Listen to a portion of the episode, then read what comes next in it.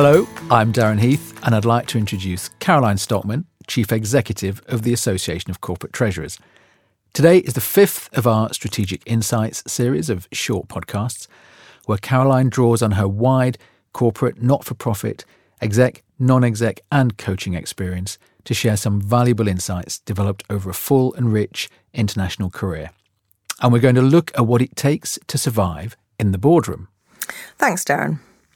As for the title of this podcast, it's been said that in the boardroom, women represent all women, whereas men only represent themselves. When I first read this, I immediately felt it was true to my own experience, and particularly the case if a woman does something wrong or unpopular. Even the language used by many, for example, stating the person's gender when not at all necessary, highlights that women are under scrutiny as representatives of all other women. And we can imagine how that fits in with the ladder of inference we've discussed, helping to reinforce preconceived ideas and prejudices. So, a woman on a board really has a huge responsibility, and until there are more women on boards, that will remain so. In the meantime, I hope that some of the thoughts and theories I've developed from working on a variety of boards over the years may help others, men as well as women. First and foremost, you need to know your stuff.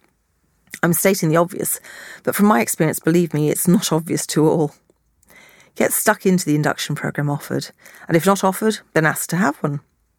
Get to know the business well, not so you can start to become operational, as your role is one of governance and direction, but to ensure you understand it and its culture.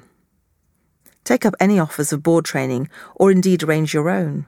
For example, Fidelio's excellent course, A Seat at the Table. It will cover, amongst other things, all the hot topics boards are currently concerned with. Really ensure you understand the terms of reference of the role and the distinction between a governance role and an operational one, which this is not. But above all, don't feel this is beyond your capabilities.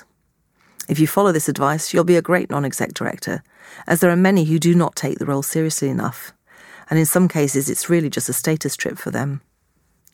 In the board meetings themselves, it's key to be authentic, as ever, so only say something if you really have something to say. Don't raise a challenge because you think you ought to, or ask a question because you want to seem knowledgeable or prove that you can contribute. Contributions are good when they add value, but it's wise to focus on listening in the first instance.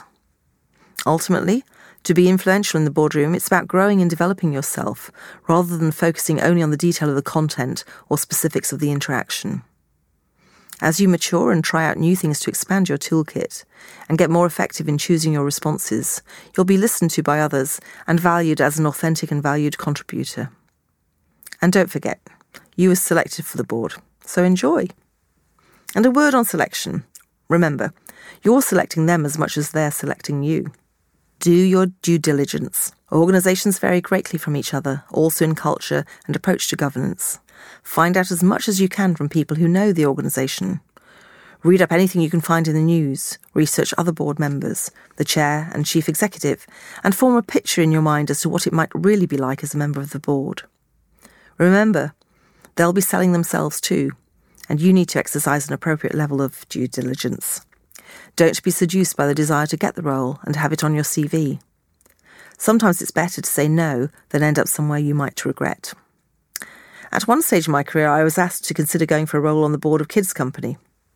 I did my due diligence, and something in the board composition told me I would be a lone finance voice, and it wouldn't necessarily be somewhere I could have the impact I might want and need in terms of ensuring financial rigour. I decided not to progress, and a few weeks later, they were all over the news. It was a narrow escape, and one I'm wise to remind myself of. Going for a role somewhere where you feel passionate about the organisation is really important, of course, as is whether you gel with the people. At the end of the day, such roles, paid or voluntary, are very fulfilling and provide an opportunity for the treasurer to add real value. Indeed, the treasurer has a unique skill set which is highly transferable, so do consider getting yourself out there and securing yourself a non exec role.